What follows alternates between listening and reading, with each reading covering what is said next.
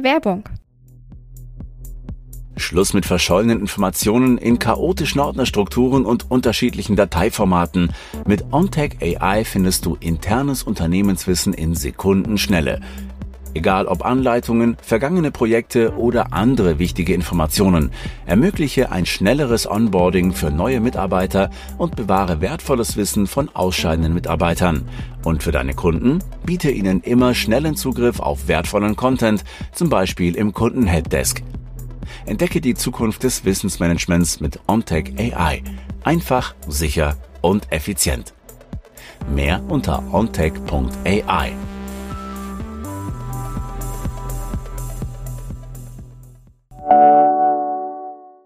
Werbung Ende.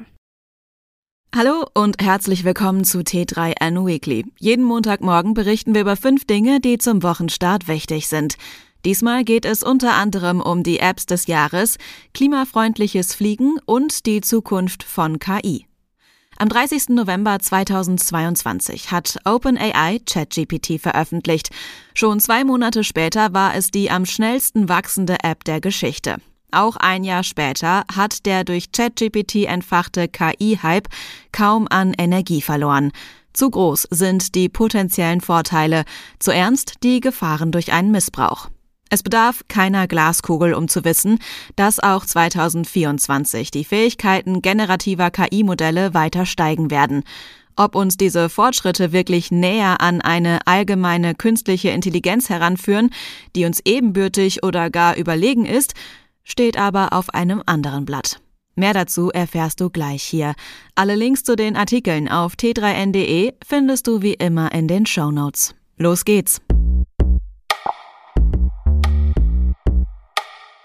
Als Artificial General Intelligence, kurz AGI, wird eine KI bezeichnet, die uns Menschen mindestens ebenbürtig ist.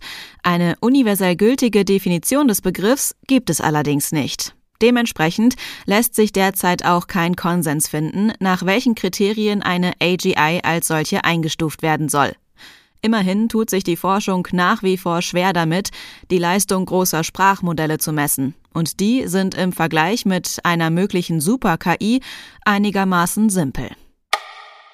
Ian Hickson war 18 Jahre lang bei Google. Jetzt hat er das Unternehmen verlassen und teilt kräftig gegen seinen alten Arbeitgeber aus. Die Moral ist auf einem Tiefstand, behauptet Hickson auf seinem Blog und gibt die Schuld daran vor allem Firmenchef Sundar Pichai. Während die Führungsetage von Google früher offen mit neuen Ideen umgegangen sei, herrsche heute Intransparenz. Das Grundproblem, so Hickson, ein Mangel an visionärer Führung und ein klares Desinteresse daran, die bisherige Unternehmenskultur am Leben zu erhalten. Seit drei Jahren steht der Begriff Flugscham nun schon im Duden. Die könnte in Zukunft weniger werden. Zum ersten Mal hat nun eine Passagiermaschine den Atlantik überquert, die mit einem aus Biomasse hergestellten synthetischen Kraftstoff betankt war. Damit ist der Flug zwar deutlich weniger klimaschädlich, gänzlich unbedenklich ist aber auch der Ökokraftstoff nicht. Zumal Kritiker einwenden, dass eine Skalierung der Technik auf die gesamte Luftfahrt schwierig sein dürfte. Im Netz häufen sich Warnungen vor der neuen iOS-Funktion NameDrop.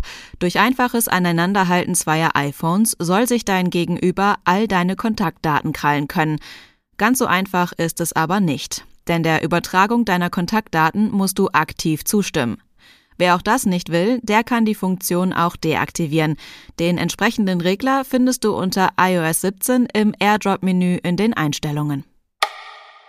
Das Jahr nähert sich dem Ende. Während das für RTL bedeutet, dass eine neue Ausgabe von Menschenbilder Emotionen produziert werden muss, vergibt Apple nach alter Tradition wieder die jährlichen App Store Awards.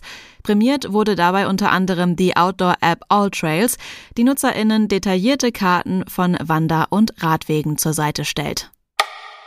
Das war unser T3N Weekly. Komm gut durch die Woche und bis zum nächsten Mal.